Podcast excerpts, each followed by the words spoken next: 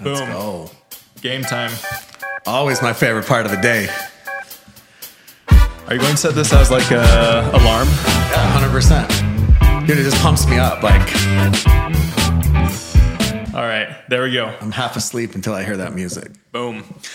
Alrighty, welcome back to another episode of King of the Court. We are joined today, Jimmy Miller, and I'm your host, Tyler Leung. We're stoked to be back. I say this every time, but I think this one might be a little bit shorter than previous ones. But we'll see. You never know. Okay, first and foremost, we'd like to begin with our sponsors. We appreciate your support. Who is our first one, Jimmy? Our first sponsor, Picklr Shop. And we have a code, we have a specific code. Our own code. Guys, if you get your own code with your name, you have arrived. I promise. KOTC at Picklr Shop. You save over 10%. And we have had 2 people who have used the code so far. Oh, yeah. That's not bad. Hey, listen, I'll take 2. So, was one of them you? Maybe. Okay. My family, I sent it to them. Good. So yeah, go to picklrshop.com, check out their selection. They have a wide variety of paddles, balls, bags, almost anything pickleball related. They have it, and they also have really good customer service. Check them out. It supports them. It supports us. Thank you. Our next one is this guy. Crown Pickleballs. Can you see that? There we go. All right. We've been playing with this a little bit. Yeah. What are your thoughts on the ball? Yeah, so I like it. I mean, like I said, I think it's the perfect combination between a Dura and a Franklin. It's not quite as hard as a Dura, not as soft as a Franklin. For me, my personal experience, it's held its shape. We haven't cracked many or any actually at this point. And I think for the price, it's a good deal. You know, use code KOTC. One of the best things I like about it is the price point. It's $8.99, and if you use our code, you get free shipping. Somebody in the comments said that price is still way overpriced.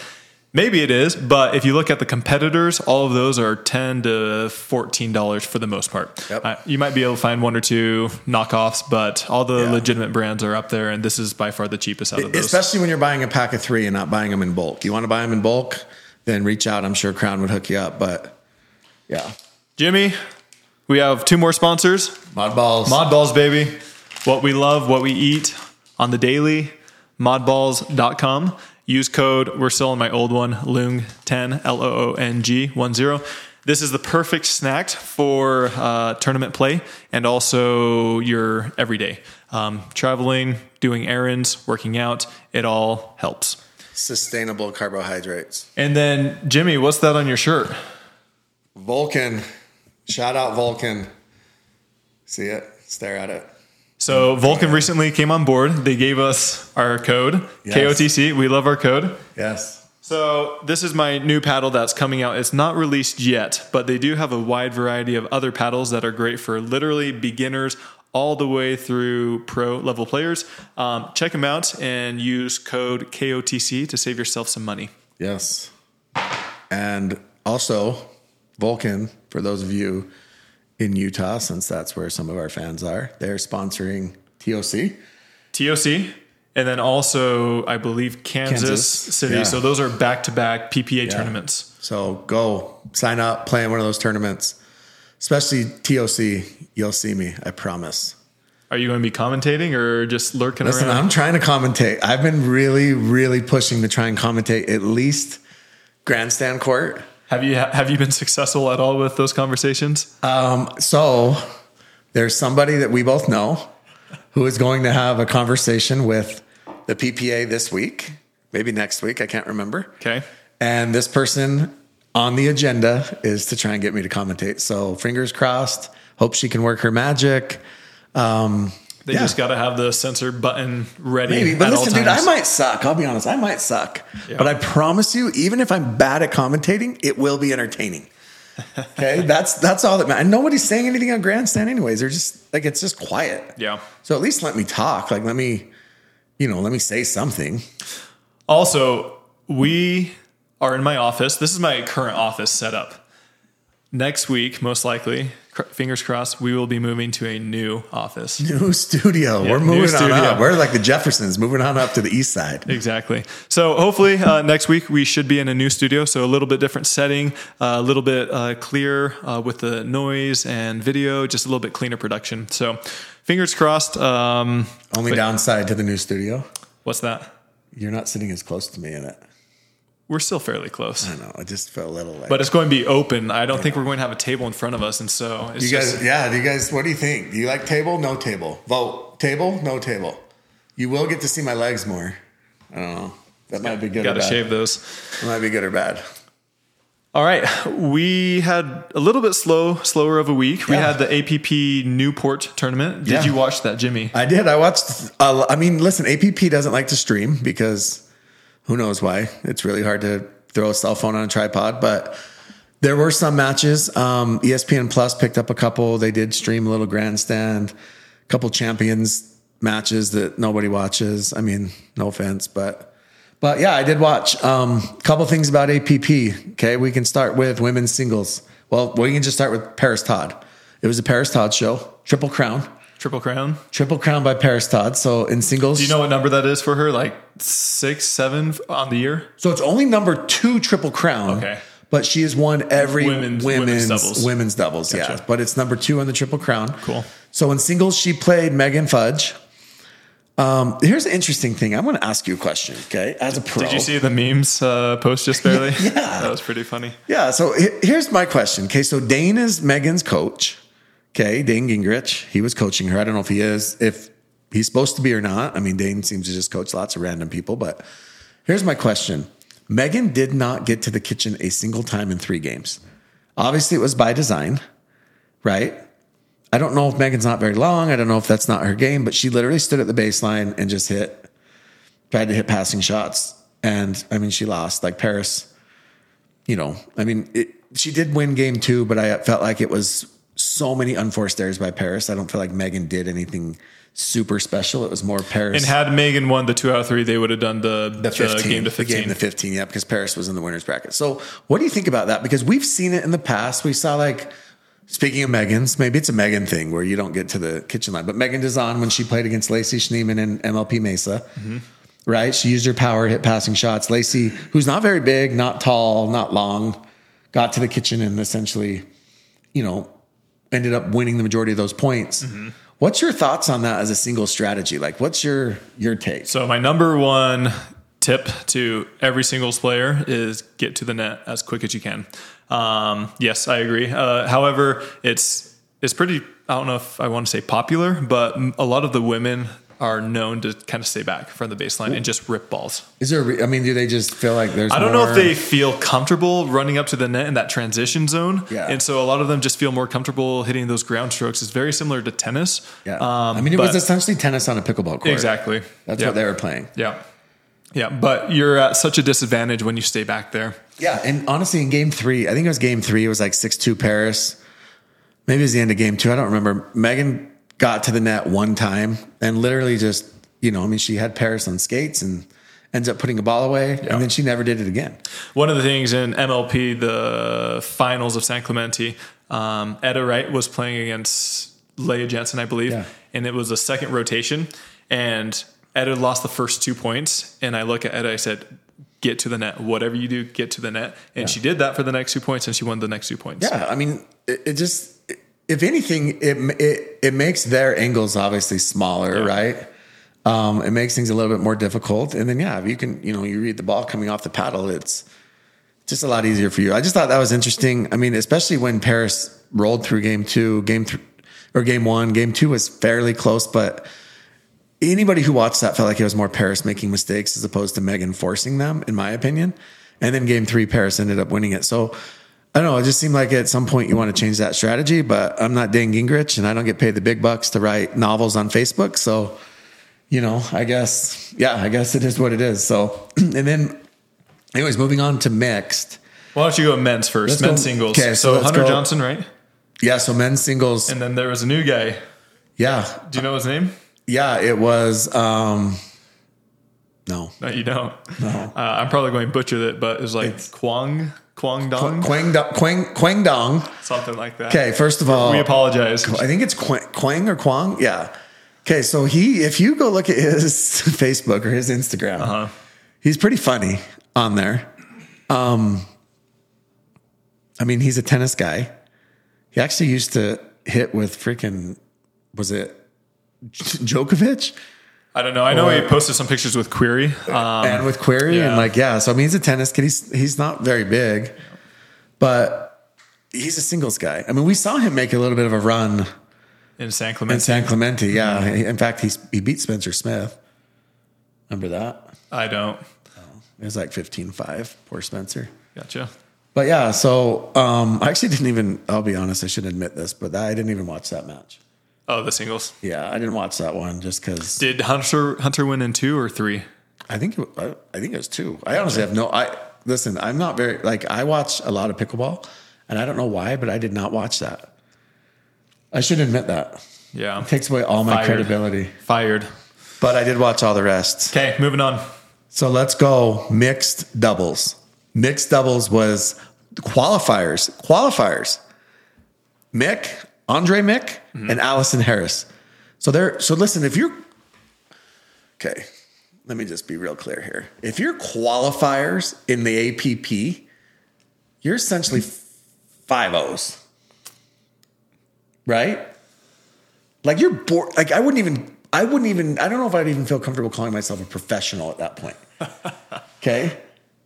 Like, I'm just being real. Do you know how many total teams they had for mixed doubles? There wasn't many. There was like 16-ish or so. It didn't seem like there was a lot. Well, that's not with the qualifiers, is it? Well, yeah, no. Okay. No. 16 main draw teams. Yeah. And then. Okay. And so Mick and Allison Harris make it through the qualifying, and then they get all the way to the gold medal match. Who were some of their upsets or big wins? They did beat... I want to say they beat West Burroughs. And Emily Ackerman. Yep. That was a good win for them. So a little plug, I played against this Allison girl in Atlanta. Okay. I was with Lacey, and she's a good player. Who was she with? I believe Locklear. That's okay. When I drilled him in the face. Yes. Yeah. And she was good? She was solid? She was good. Yeah. I mean, I think she's fairly new. Yeah. Probably within 1 to maybe 2 years. Yeah. Probably 1 year. And honestly, watching her in the gold medal match, like they picked on her hard. So it's Paris Todd and Hunter Johnson, okay, versus Mick and Harris. And Andre Mick, if you look at that guy, like Gage Deering's literally rode his skateboard to the courts. Kick flipped right onto the courts, then went and worked his day job as a server at Applebee's after. But he played well, but Allison was good, dude. Allison was really good. Did she play women's doubles? Yeah, she played women's doubles. They didn't have as much success. She played with, who did she play with? Did she play with Pisnick? No. Maybe. I can't remember who she played with. They didn't have as much success. Okay. But in mixed doubles, she played solid. Was it close? We're kind of hopping around. Mixed doubles, was it close? Yeah, so it wasn't like super close. I mean, they did take game one. Mick and Harris took game one. And then it just seemed like Hunter and Parrish just kind of turned it on a little bit. I'll be real, dude. Hunter's not a great, like he's not a great doubles player. He's not a great mixed doubles player. Allison, I thought, played solid. Mick, I think he has potential. I don't know. I think she's new. I don't know how long he's been playing, but I've seen his name around for a while, but it seems like he's been taking it a little bit more serious the past maybe 1 year or so. Yeah, which makes sense. And then so Hunter and Paris ended up winning it. Same thing. So here's something funny is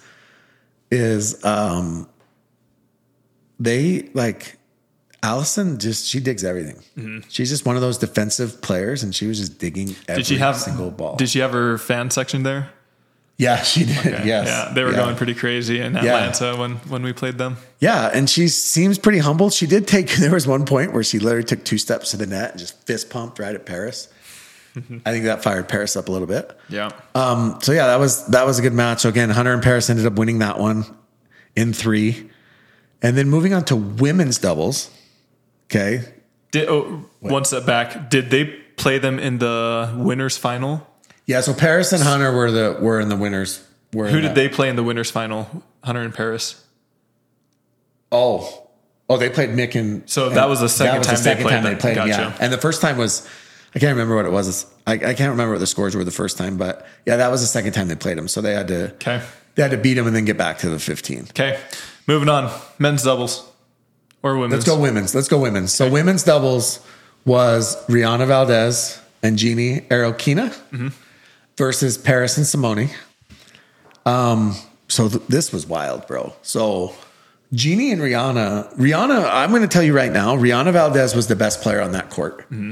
For two games, they went to, she was the best player on that court. I'm playing with her in a couple tournaments. You are? Yeah. She was good, dude. She was really, really good. They led Paris and Simone in game one for the majority of the match. Even had a couple of game points on them. Mm-hmm. I think 11-10, 12-11. No, 11-10, and I think they had them 10-9. Well, I don't know what happened, but Jeannie, she melted down. Mm-hmm. I don't know if she was tired. I don't know if the stage was too big. I don't know, but she melted down. She missed some easy dinks. Oh my gosh, here's another thing, Tyler. If it's game point, okay, it's 12, it's 11-12, okay, you're down 11-12. The other team has the serve. Do you try a lob? No, I don't. What if you're 0 for 7 on lobs for the day? Do you still try a lob? You could be 1 for 8. I mean, so anyways, Jeannie tries a lob. Who'd she try to lob? She tried to lob Paris. Okay. I mean, it was out of bounds by 6 feet. Okay, maybe like a foot, but it wasn't really that close. They end up losing 13-11 in that game. Mm-hmm. So then it goes to game two. I think Simone and Paris got a little bit more dialed in, but honestly, dude, none of them played great. I mean, and it was Paris's third match of the day. At one point, though, Simone is standing on the sidelines, and Hunter Johnson's trying to coach her. And I'm pretty sure I read her lips, and she said, "Shut the F up." Now, I don't know if that's true, but she definitely ignored everything that Hunter was saying. Okay, she did do it with a smile too, because that's what she does. But he was coaching her, and she literally was like, "We'll have to get him on the pod." And yeah, clearly she knew what she was like. Listen, dude. So anyways, they ended up beating them in two. I think the second game was 11-7. Is that when the infamous outball was called? No, that was against Susanna Barr. So in the semis, let's talk about that. Yeah. So that was in the winner's final. Okay. So in the winner's final, Susanna Barr has an overhead, mm-hmm. and she smashes it. At an angle. Yep. And that ball was in by 6 inches. Like, I'm not exaggerating. Maybe 4 to 5 inches. Okay, well, I mean, story of my life, always exaggerating. 4 to 5 to 6. Okay, so that ball was in. It was clearly in. And Paris looks at it, and she calls it out. And Susanna's face, first of all, it was Susanna and Megan Fudge. Mm-hmm. They were like, wait, what? And so there was a timeout. And so they go to sit down. And this is Megan Fudge posted this on Twitter. So they use a timeout because they're pissed, Susanna and Megan. Yeah. They go sit down, and Chad, Simone's husband, comes down from the booth and tells Simone that was awful. Yeah. That was one of the worst calls I've ever seen. Essentially tells her how bad of a call it was. And during the timeout, Simone overturns it. Really? Yes. And they allowed it? And they allowed it, yeah. And I don't know if it ended up counting as like Megan and Susanna's challenge. I don't know how it all worked during the timeout, but essentially they overturned it. Wow. I didn't know that they overturned it. Yeah. Chad basically just said, hey, that ball was, I mean, and it was way in. It wasn't even on the line. Mm-hmm. Like, it was clearly in. It was all the way in the blue. Do I think Paris was intentionally hooking her? No, but Paris, sweetheart, get your eyes checked. Cause that was rough. Like, yeah, it was one of the more egregious calls I've seen, but again, right up there with some other players. We've seen a few. I mean, I don't know if Paris has like a notorious reputation. She's not a Salome or a Jilly B. So I don't think she has like a notorious reputation for it. But I will say there's a lot of players that when it gets tough, that's when their true line calls start to come out. So that was the knock on Paris, was like, if this was game one or whatever, but it was like 4-4 in game three or something like that. Yep. And then you make that call, it was tight. So yeah, but it was it. They got it right, and at the end of the day, I think that's what's most important. But I did see something happen to the women's final I wanted to talk to you about. Okay. So the APP has line judges, mm-hmm. right? PPA, take note. The one thing they do better than you. So they have line judges. There was a ball that was called in by the line judge, and Jeannie Arokina called it out, mm-hmm. and she overruled the line judge. Okay. So in that instance, they replay the point. Mm-hmm. If the player overrules the line judge. So they end up replaying the point.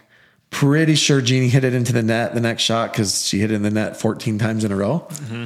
And I'm pretty sure if she didn't say it out loud, she thought it. Paris said, ball doesn't lie. But what do you think about that? Should PPA have line judges? Well, they should, but number one, the quality of those line judges has to be on point.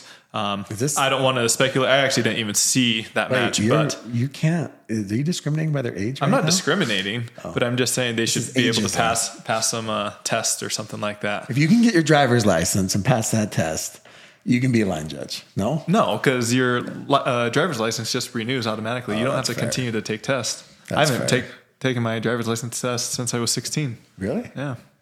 Huh. No tickets, baby. You've never had a ticket? Oh, I've had multiple, but not for many years.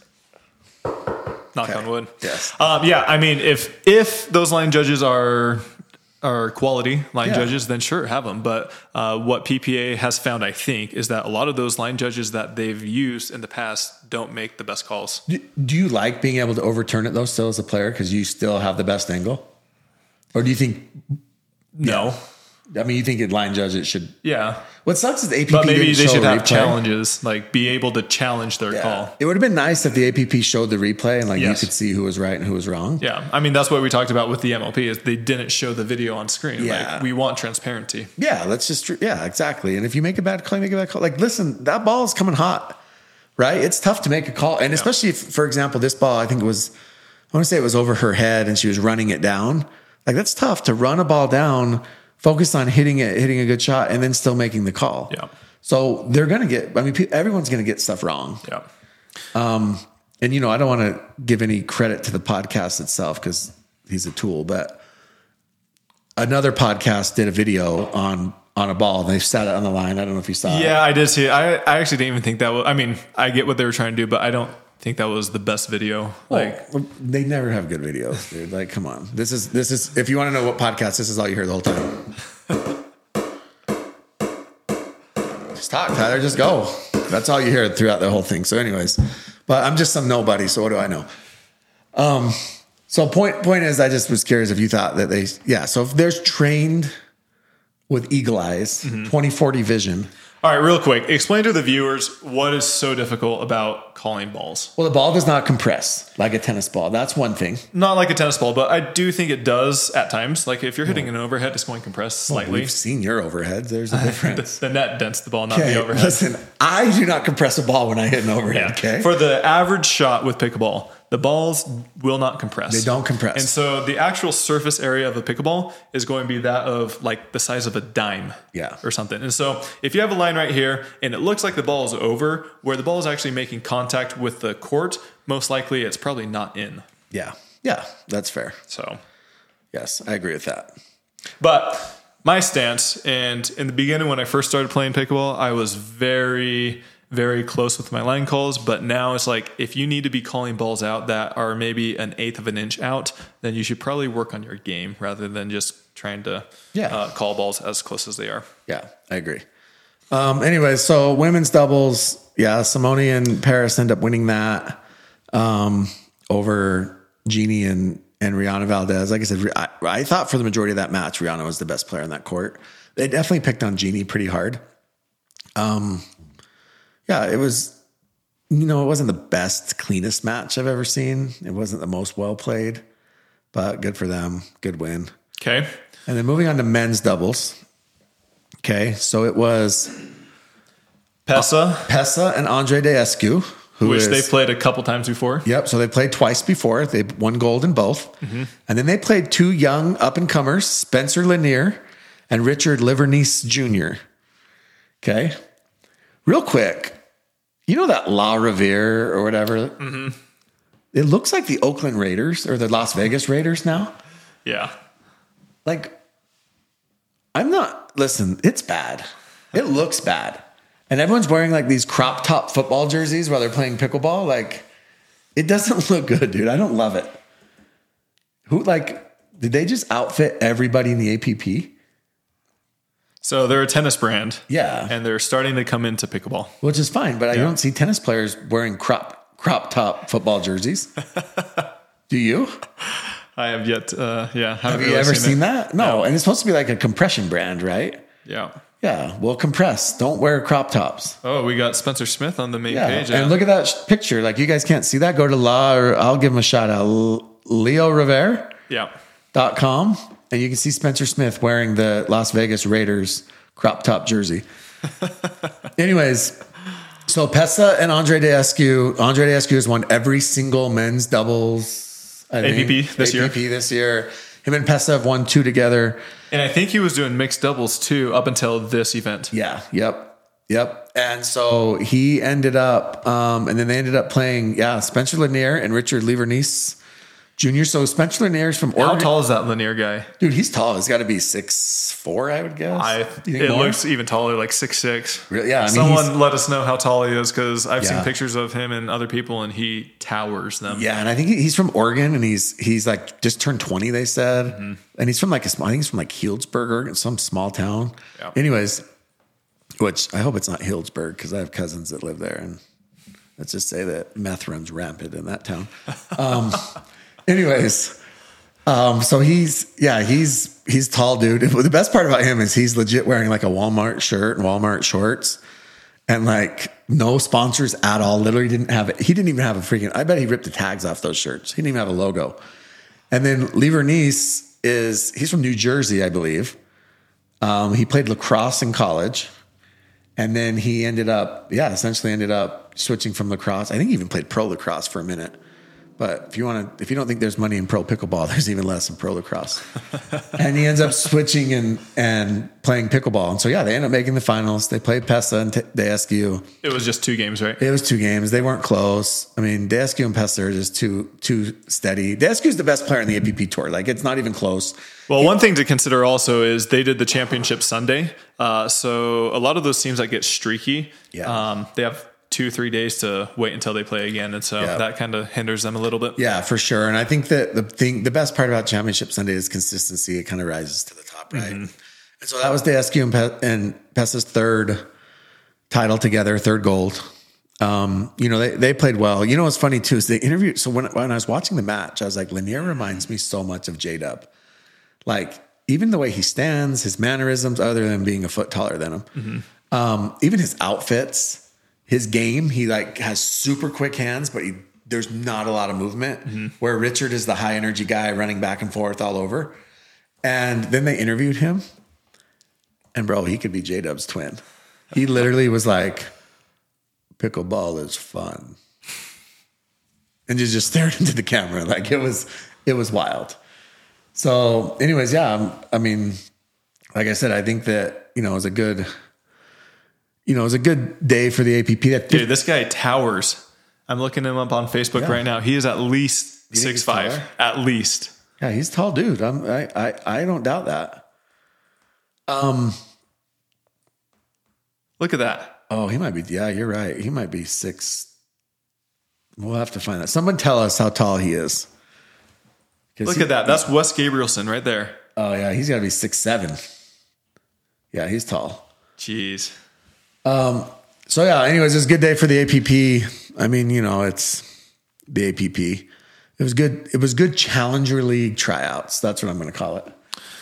Yeah. 1,500 players, by the way. I love it. I love that they have these tournaments. I love seeing the new names out there, getting spotlights, exposure, everything like that. Yeah. The only thing that bothers me a little bit is that people will say, oh, this is this person's 10th Triple Crown or 10th win in a row or something like that. And that's great.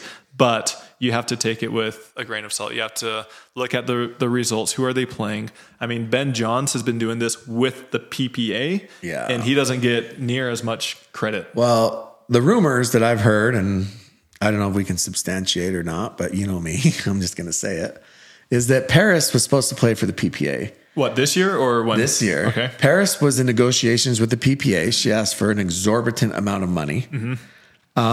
And then she went to the MLP and also asked for an exorbitant amount of money. And then allegedly she went to the APP and asked for an exorbitant amount of money. And then essentially lied to each of them. Well, I'll say lied is probably a strong term, but she essentially told each of them that this person's offering this, this person's offering this, this person's offering this, and tried to play them all against each other to get just a huge contract. And then PPA and MLP merged. And then they started, and then they started sharing notes, and they're like, wait, you didn't offer that? Wait, you didn't offer her that? Oh, okay. And so then they kind of backed off and were like, you know what? Go play APP. We're good. And so I think that she kind of shot herself in the foot a little bit there. Otherwise, we may have seen her you know, on the PPA this year, and maybe, you know, maybe cooler heads will prevail, and next year we'll see her. She is playing MLP season 2. Yep. She has signed up for MLP. So a lot of people think that she should go first round. That's tough for me. It's hard because, like I said, she's still very unproven. I will say that when she has played with Riley, they got to the finals in one tournament, but also the other tournament, they went 2-2 or something like that. Exactly. And her and Anna Bright, I think, was Anna Bright. Didn't they get to the finals? Probably, yeah. Yeah. But yeah, so it's just tough because she is untested. And so you don't really know what you're going to get, right, from her. And if she plays singles like she did on Sunday, she's not helping anybody.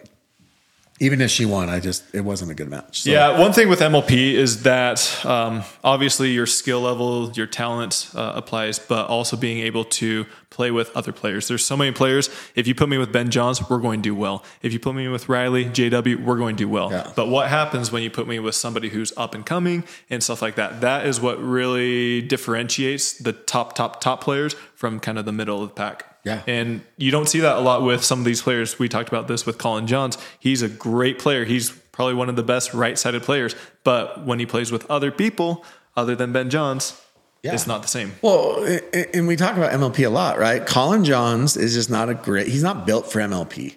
Not that he can't play singles, but he's a right-side player only. He's used to playing with Ben, right? He doesn't play mixed well. Another guy who I think is a great right-sided player is Callan Dawson, and he's not built for MLP either. Mm-hmm. You know, Callan's singles are not good. Yeah. No offense to Callan, they're not great. He's a great. And what's crazy with Callan is he might be a top 3 right-sided men's player in all of men's doubles and all of PPA. Mm-hmm. Right? I mean, other than the lefties and. You know, but just in terms of a straight right-sided player count, I mean, he might be the best dinker in PPA. Mm-hmm. And yet he's not built for MLP. Yeah. It's just different. Real quick, let's address this. So Travis, on his last podcast, he addressed us, which is really funny because he kind of went to town on me, which I didn't even say anything towards him. Let's talk about Mr. Nobody was saying a bunch of stuff, and then he directed at me. Yeah, well, Travis called me a nobody, which I appreciate. Appreciate that. And which I did not say anything. He basically said, essentially, what he said was that if you listen to the podcast, obviously you guys all do. He drafted himself in the 3rd round. I questioned that. I question why he would draft himself in the 3rd round when he owns a team. Nobody's going to take him from the team that he owns. They're just not. He claims that in the innards of the ownership, there was rumblings that he was about to get picked, so he hurried and drafted himself. I don't know if that's true or not. I don't think he has any reason to lie, but if any owner was going to actually take him, they're dumber than I thought. Okay, I'll just say that. Not just because I don't think he's a great player. He's a 4th round player. At best anyways, but also because why would you draft a guy that owns a team? Like, it doesn't even make sense. And it's not like it's Ben Johns owning a team and you're like, well, I don't care if Ben plays for his own team. I want Ben. It's Travis Rettenmaier. Like, sorry, but he's borderline anyways. So with that being said, Travis called us out, which fine. Listen, we can dish it out. We can take it. Do you, Travis? Here, this reminds you of your pod. Anyways, then Travis said about Tyler, so this is what I want to address because Tyler is my friend. Travis said, if I had been playing pickleball for 8 years like Tyler and I was as bad as Tyler is. Bowling, baby. I would take up bowling, okay? First of all, don't knock bowling. Everybody loves bowling, okay? You're going to knock bowling. That's like you could have come up with something else. People love bowling. Second of all, if you were playing for 8 years, you'd be in the seniors, bro. Like, you're already old. Like, you started old, you're still old. 8 years, you're done. Like, you're retired. So that's a weird thing. I think longevity does matter a little bit. And your 3-year pickleball career, that's about all you got on those old legs. So I would probably be a little bit careful. Second of all, I believe the last time you guys played, I think it was Jay and Travis against you and AJ. Mm-hmm. How'd that go for him? We won. We got the win. Weird. Okay. He talked about how which I don't even care. He talks about how he has a winning record over me. He might, if you include mixed doubles, but if it's just going off of men's doubles, I don't think that's accurate. But I mean, once again, like, I actually, as much as You probably don't believe this, and Jimmy won't agree with this, but I actually don't like the controversy that much. So I try to stay away from it. But it is funny how he completely called out me when I didn't say anything. Yeah. And he talks about how much joy pickleball has brought him since his tennis days. And this guy has probably, if this is his joy in pickleball, he has... Can you imagine when he gets mad? Yeah. Like really mad? Oh, I've seen it. I'm sure it's a portion. He's happy, though. Allegedly, he's happy when he's playing pickleball. So imagine when he's not playing pickleball and he gets mad. Yeah. Like, the point is, look, I don't... Like I said, I'll call out people. I don't care. It is what it is. Like, that's what makes, us a little bit different is the honesty. And I just thought it was weird that Travis drafted himself. It wasn't a knock on, I didn't say Travis sucked at pickleball, but I don't think Travis is a third-round pick. I just didn't. And do I think he's improved since he's drafted? Actually, I do. Personally, I do. But I also think he's gotten better partners, and that helps. I think Leia Jensen, however, he suckered her into playing with him for the entire year, whatever he's paying her under the table. Good for him, because I think that's helped his mixed game. I think he looks good. You play with the top 5 female. It's hard to be bad in mixed. Yeah. When you play with the top 5 female. And he's been able to get better partners, right? He's been able to play with AJ. He's been able to play with some of these better players out there. And so, yeah, I think that's definitely benefited him. But you weren't a third-round pick, bro. Back in December, you were not a third-round pick, okay? And I know that I'm just a nobody, as you say, and that's fine, whatever. But you weren't a third-round pick. You wasted a pick on yourself. The smash would have been much better had you taken yourself in the 4th round. And bowling is fun. What do you score in bowling?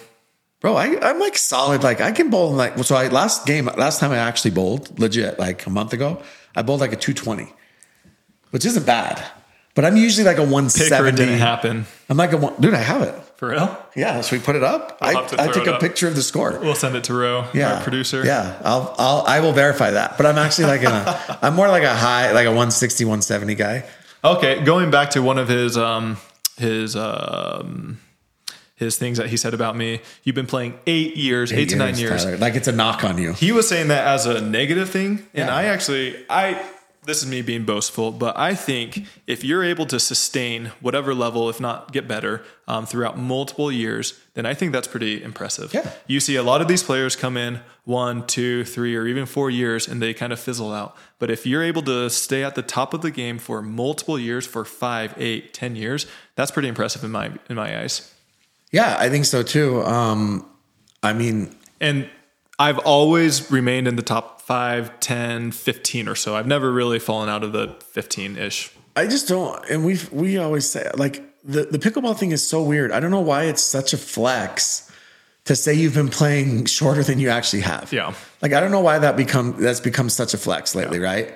And that was another thing that Travis said. He mentioned how little he's been playing, right? Or how he hasn't been playing for very long. And I don't understand why that's such a flex. It's it doesn't really matter. You could play for 6 months and then you reach your peak in 6 months. Yeah. And that's your peak. You could play for 10 years and you could still keep getting better. I know local 5-0s, 4-0s that literally play every single day for multiple hours and they're still not. Yeah, they're still not. And there's pros that are doing it. Yeah. And there's pros, let's be real. There's pros that are regressing right now. There's pros that were taken in the 1st round of the MLP draft that are regressing right now. Yeah. Right? It happens. It's the way that all sports work. And, you just got to keep grinding and you got to keep, perfecting your craft. But guess what? Once you hit 40, mid 40s, the chances of you getting better are slim to none. There was this one senior pro that was, or now a senior pro, but a couple of years ago he was in the pros and he was at the top. He was in the top 5, top 10. He was doing extremely well. As soon as he hit seniors, 49, 50, 51, I don't know what it was, but he just lost 1 or 2 second reactions. Yeah, I think it's big. And look, every sport you play, it's a young man's game, right? For the most part. And a lot of time, and there's going to be some young kids. When you're 20 years older than Ben Johns, chances are you're going to slow down and Ben Johns isn't. And so you better ride high as fast as you can. And, But yeah. I just don't think that's a knock. I don't think saying someone's played at a high level for 8 years is a knock on them. That's the weirdest thing I've ever heard. Yeah. So you're saying that a 1-time all-star in MLB is better than an 8-time all-star? That's That doesn't make any sense to me. Yeah. So, anyways, moving on. We don't want to discuss them too much. They're probably getting way more viewerships now that they mentioned us. That's true. Maybe so. They increased their 300 per pod. Yeah. Actually, I think it's like 500 to 1,000 or so. Okay, that's not bad. Good for them. Anyways, moving on. Do you want to talk about MLP or? Yeah, let's talk next? MLP. So listen, on the Discord, okay, real quick. I posted a tweet the other day, and the Dink said they're going to talk about it, Zane, and this was about agents. Okay, let's talk about agents. What are your thoughts about agents? Pickleball agents. Let's talk about agents. So I think that, so here's what I've heard, okay, and I don't know this person personally. So you're pitching yourself also as an agent, right? Well, listen, if you just look, I would be better than most of these agents, let's be real. But this is what I've heard, okay, and I don't know this person personally, but it sounds like this particular guy, Josh Friedman, essentially has the pickleball market cornered. He has quite a few athletes. He has quite a few. I know he has. I know he has Tyson. I know he has James Ignatovich, Anna, Tyra. I mean, his list is very, very long. Yeah. Essentially everybody but Leia, Lucy, and you. Mm-hmm. Sounds like. I mean, there's others, but he has quite a few. He has quite a few, and he's very adamant. And look, he's an agent. That's his job. That of the importance of agents, right? And I don't know what. Obviously the inner workings and what type of opportunities he's getting these players. Okay. So I can't speak on that. I don't know. I don't know if they, I do know that, just for example, Tyra thinks that he is worth every penny. Mm-hmm. And I'm sure there's other people that think he sucks. So normally, just a brief overview, agents are for players. They're supposed to go out there, find sponsorship, find new deals, kind of market the athlete. And in turn, they're going to take anywhere from 10 to 20% of any deal they bring in. Anything they bring to you. Yep. And that includes, now let's be clear, like that includes your appearance fees. Usually. I think it depends on the player. Yeah. I think they're trying to work that in for the most part. Yeah. But yeah, I think it depends. I mean, that's their only guaranteed money really. So they want to get those appearance fees. Yeah. So yeah, I mean, an agent, it's interesting. I think agents are important for the top players, okay? So I was speaking to a player the other day, and I'll say she's a top six-ish player, top seven. And she told me that the top six males and females live very, very good lives. Mm-hmm. And they make a lot of, like she was very honest with me, and she said that they make a lot of money. And that's probably... 200 plus. Yeah. 200 to 500,000 is what we kind of, other than Ben, who's probably in the seven figures. Yeah. So she said that they live very, very good lives. So I think if you're at that level, you probably need an agent. You probably need somebody to help, cause I would guess that somebody that is always on Championship Sunday or somebody that's, they probably need somebody to manage the exposure they're getting and to manage and essentially sift through the deals they're getting, right? Because everybody is reaching out to these people and saying, hey, wear my shirt, do this. I mean, even like, look, dude, let's just talk about this podcast. Just in the short time we've done this podcast, right? We're not anything special. Like, no. I mean, I think we're special. Our parents think, moms think we're special, but we're not anything amazing. And we get people reaching out all the time, right? Yep. And some are legit and some are like, we'll give you a free like, hey, will you cup of water? Yeah, exactly. Some of them are like, wear my t-shirt on the pod. Yeah. And I'll give you another one for half off. Yeah. And so I just think that like there's a lot of deals that these higher level players need to sift through. And so I could see an agent if you're at that range. Now, if you're, in the 15 to 20 range, you're giving away 10 to 15% of your money for no reason. You're literally having, unless maybe you're on the verge of blowing up and you think that this agent can. But even then, if a sponsor wants to work with a player, he'll find you. They'll find them. Yeah, they'll find them. I agree. And most of the time, the sponsors, the brands, they want to deal directly with the player. It makes it much more difficult to go through a third party. Communication gets lost. You don't know the expectations. But do you think they want to deal directly with the player so they can lowball them? Not necessarily. It's just easier to actually grow with that person. A lot of these companies, I mean, they're good. They want to grow with you. They want you to be a part of them. They want to work with you. Yeah. Do you, so say you're, and the other thing is like, say you're a paddle company and you want to sponsor a player and you want to bring them in and you're Selkirk or you're Vulcan or you're Yola, right? There's kind of a precedent already set. You know, okay, exactly. This is what Elise Jones makes. This is what Chuck Taylor makes. This is what Ben Johns makes, yep. right? Vulcan, this is what Tyler Lung and this is what Jay DeVilliers make. Yep. You're somewhere over here or somewhere over here, yep. right? There's kind of a precedence already set. Sure. So do you need that agent, you know, to take 10 to 15% when you know, what do they really negotiate? Yeah. I mean, I've always said this, if you can get an agent that is able to produce results, I think that's great. But in my experience, and I've worked with one for 5 to 6 months or so, and I've talked to multiple others, and I have these agents, they haven't brought anything to me that I wasn't able to get on my own or that I could have gotten on my own. Can I be your agent? Let's get you inking some deals for me. Sure. Maybe I need a name. Will you be my agent? Exactly. And the thing is, I was frustrated about this. That's why I tweeted it. I was actually coming at it through the stance of I was working with a company. Yeah. And I was the one approaching players to sign them up, give them money for sponsorships. And a lot of these players said, oh, you're going to have to go through my agent. And as soon as they said that, I was turned off. I'm like, I don't want to deal with an agent. They take forever to get back to you. Yeah. They don't know what to do.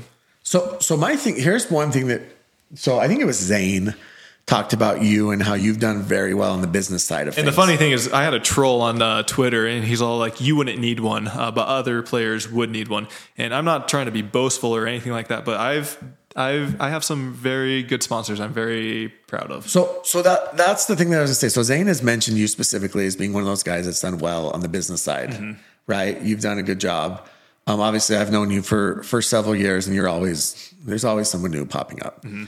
But what I don't understand, what I don't think that these players understand is, you know, and who am I to give advice, but why are you holding out for the 6-figure deal?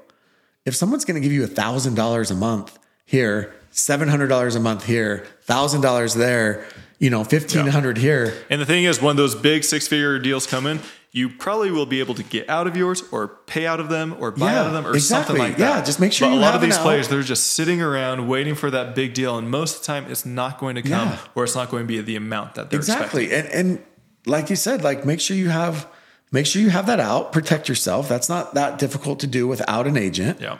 I'll show you how, hit me up. And then the biggest thing is, take them, take the 1,000, take the 1,500, take the 800. And what do? You throw out a couple tweets and you're like, oh, I love this. Or you wear a shirt when you play, like things you're doing anyways. Yeah. Right. You take a couple of pictures. Obviously you want to like the product. You don't want to be a complete fraud. And obviously, like make sure it's a product that you can endorse and you like, right. But it's not Modballs. Modball. Yeah. Crown Pickleball. Yeah. It's Picklr not Shop, something. Let's go. Yeah. It's not something that's like super crazy. And now the next thing you know, okay, so you have 5 or 6 sponsors. You don't have crazy obligations, right? It's products that you're going to use and like anyways, right? You got the Hyper Ice, you got the CBD, whatever it is, products that you're going to use, products you like anyways, and you're bringing in $3,000-$4,000 a month. One thing is, if you do have more sponsors, I mean, you don't want to have 10 to 20, but if you do have more sponsors, it does make you more appealing to other companies. Yeah, exactly. So even if you have to take a little bit lower on one sponsor, that boosts your exposure, that boosts your credibility.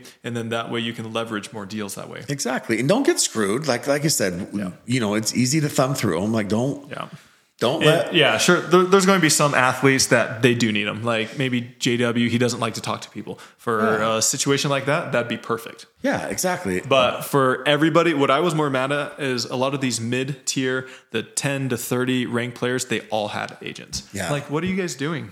Yeah. And like I said, I think that, you know, they talk to each other and they're like, hey, meet my agent, meet this person, meet that person. And props to the agent, right? He's, it was just really, it fired me up. And I remember I talked to somebody very high up at the PPA and he was talking about agencies and agents. And he's like, they don't do anything. And this was this person very high up at the PPA saying that.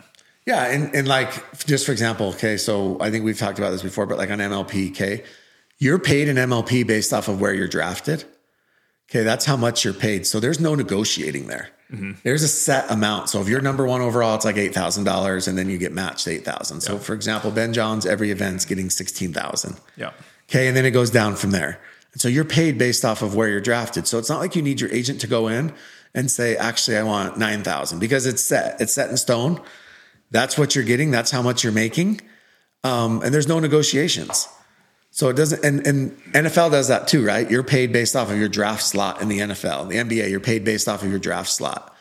Anyways, that fired me up. Agents, I think they can be good in very specific situations, but like I said, it was really annoying that a lot of these players, 10 to 30, 10 to 40, were getting these agents. I'm like, you guys are hindering yourselves with not being able to secure more deals. Yeah. So anyways, that was my little rant. Yeah.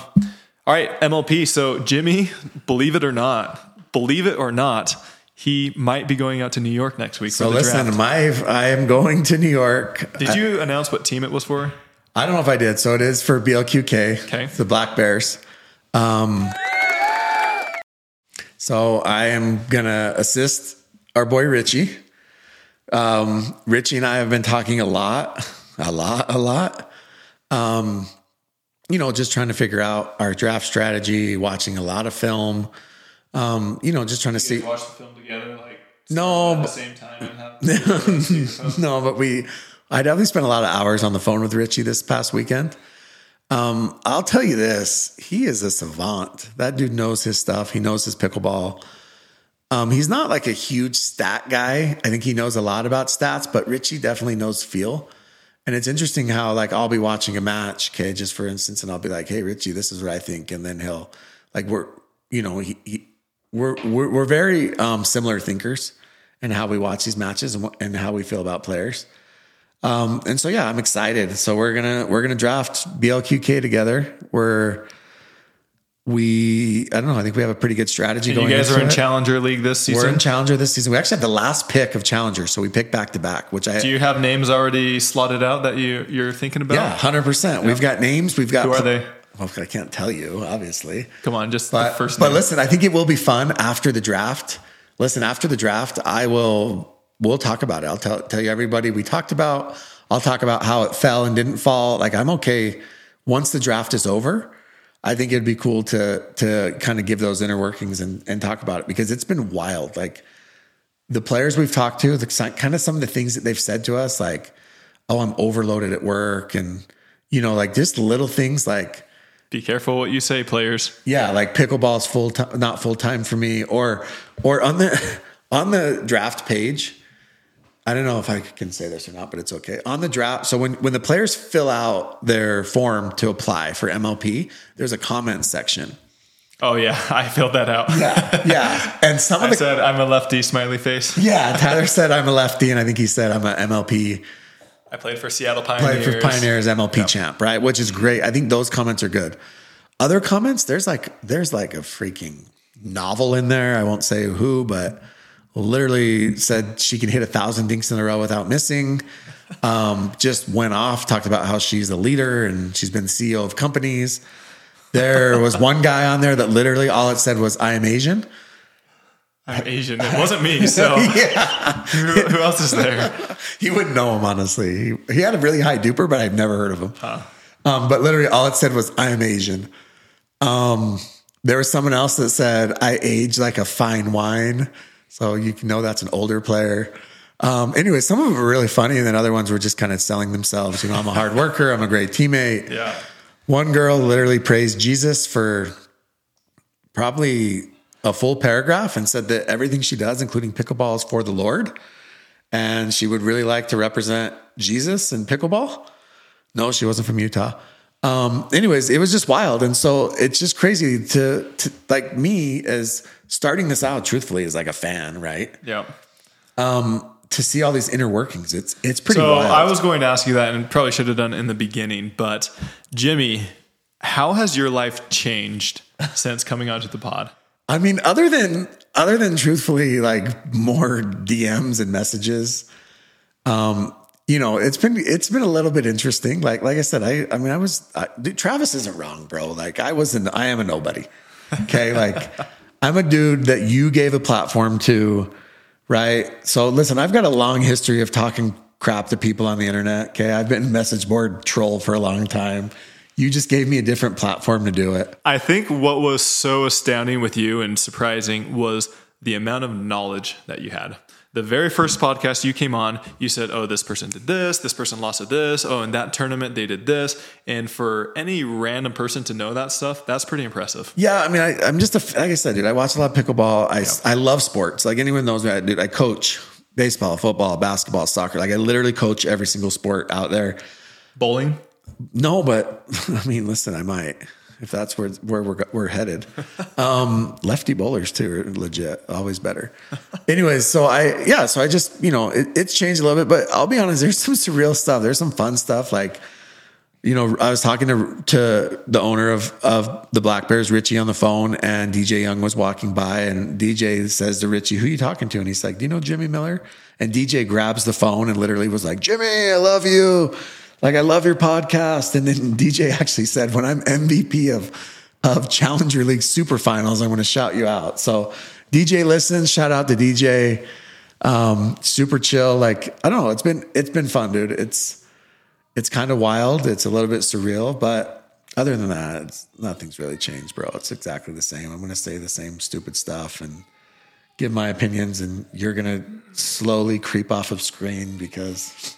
You now, just want to make sure. We never posted that, but one of these times, one of the first few episodes, he was going off on this one player who rightfully deserved it. And I just felt so uncomfortable that I slowly got off the screen. You were out. And we ended up cutting it out, but I was off the screen, and he was continuing to go. He went on for, what, 2 minutes? I mean, I was fired. I don't get fired up often. Anyone that knows me knows I'm pretty chill. But I was pretty fired up that day. I wonder what player that was. Maybe we'll have to revisit it. Maybe we could make a short out of it or something, and we can just take your name off of it. Yeah. But anyways, yeah, so I'm going to help draft. We'll be in New York. Tyler's coming, right? Most likely. I'm planning on getting my flights today, so yeah. I'll be there maybe 2 or 3 days. So Tyler and I are going to share a bed in New York, so that'll be fun. Don't tell anybody. And yeah, so the draft, Central Park, yep. I hear, so they're doing like little tents, and I heard only up to 3 people in each tent. Yeah. And then outside, I think there can be people, but inside the tents, there's only up to 3 people. And they said that it's so tight because I guess there's not a lot of space that like the other teams can hear you. So like you have to like whisper. And anyways, it's kind of wild. And do they have you aligned by your draft order? Like I think they have you set up by your order. So you could totally hear who. Yeah. And then there's only 3 minutes between picks. Mm-hmm. Dude, it's going to be exciting. So you know who else is in our tent? Who else? Rafa Hewitt's going to be in our tent. Rafa, I hope you. Well, please wear sunglasses on your hat. Inside the tent on a cloudy day. I like Rafa. He's funny. We need to get him on the pod. Yeah, we should. So he's got some stories. Maybe we can interview him at the draft. Yeah, talk to him a little bit. But so yeah, I'm excited. It's gonna be fun. After the draft, you know, I will give away There's been a lot of stories already. A lot of crazy things. We've had I've had people reach out and send me like full resumes. So that's what I would say is.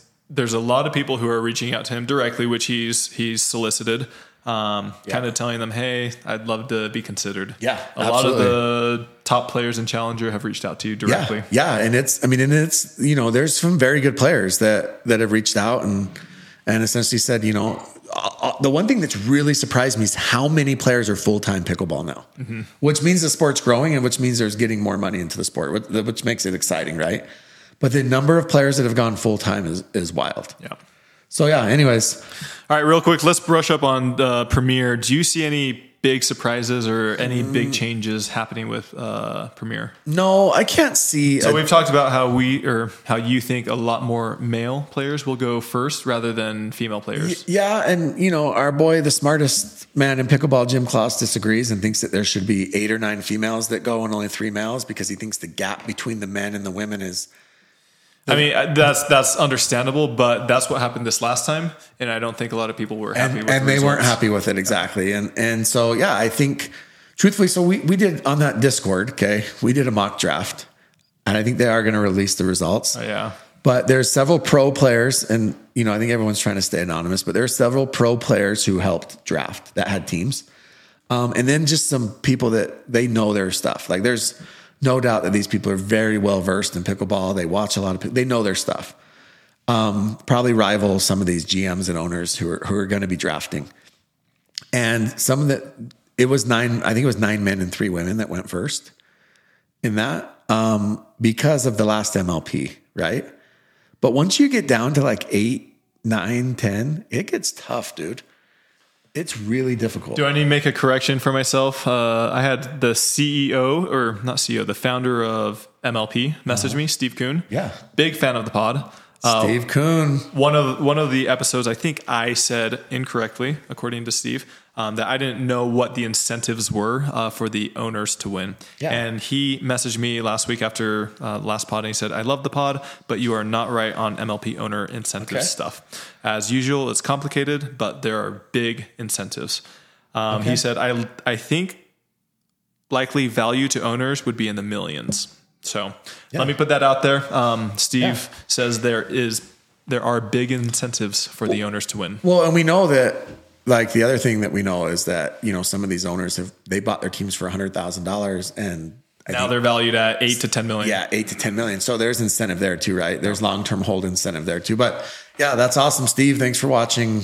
I mean, Steve Kuhn watches our pod, bro. I know we need to get him on. Like, what? I think he actually said he'd be happy to come on, dude. That's like not it. Like that's crazy. Yeah.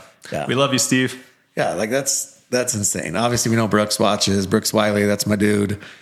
Sam Flaxman, that's my guy. Sam, let's let these players unionize. All right. Anyways, should we go to some questions? Yeah, let's go to questions. Hopefully, we can wrap this up a little bit sooner. All right. So I asked this fairly late. I actually just asked it this morning for questions. So we did not get all that many. All right. Hood Kenji, what kind of contract? Let's see. What kind of contract do you have with Vulcan? So I signed initially, I believe, a 3-year deal, but halfway through we kind of extended. Most players, they do a 2 to 3 year deal, I would say. And then it just varies in the amount that you're getting. Kind of depends on can you answer this? Is it a set amount plus incentives? Yes. So it depends on how it's set up, but generally speaking, it's going to be a set amount, kind of like a base salary. And then depending on how you perform, your medals, if you're doing clinics, kind of how big your social media following is. Okay. What are your obligations to Vulcan? Like, do you have photo shoots you have to do? So everyone's going to be different. I mean, I have photo shoots and stuff like that. So you're going to be posting. Yeah, for sure. If you have two people who are pretty similar in skill level, but one has way more social media following, or one is better looking or more athletic or something like that, obviously it's going to help, whether people want to agree with that or not. True. This is true story. Like I mean this sincerely. I've heard from 3 people, we'll call them decision makers within the MLP, who have specifically mentioned Paris Todd as being marketable. And that's one of the reasons she's a first round pick. Mm-hmm. Marketable, which we mean is good looking. And that's why she's a first round pick. And they said that, and she's obviously a good player. So we don't want to take away from her skill level, but that all that does is enhance her, you know, her, raise her stock, I guess, in terms of being picked. So, yeah. What's one rule you could change in the traditional format and one in the MLP?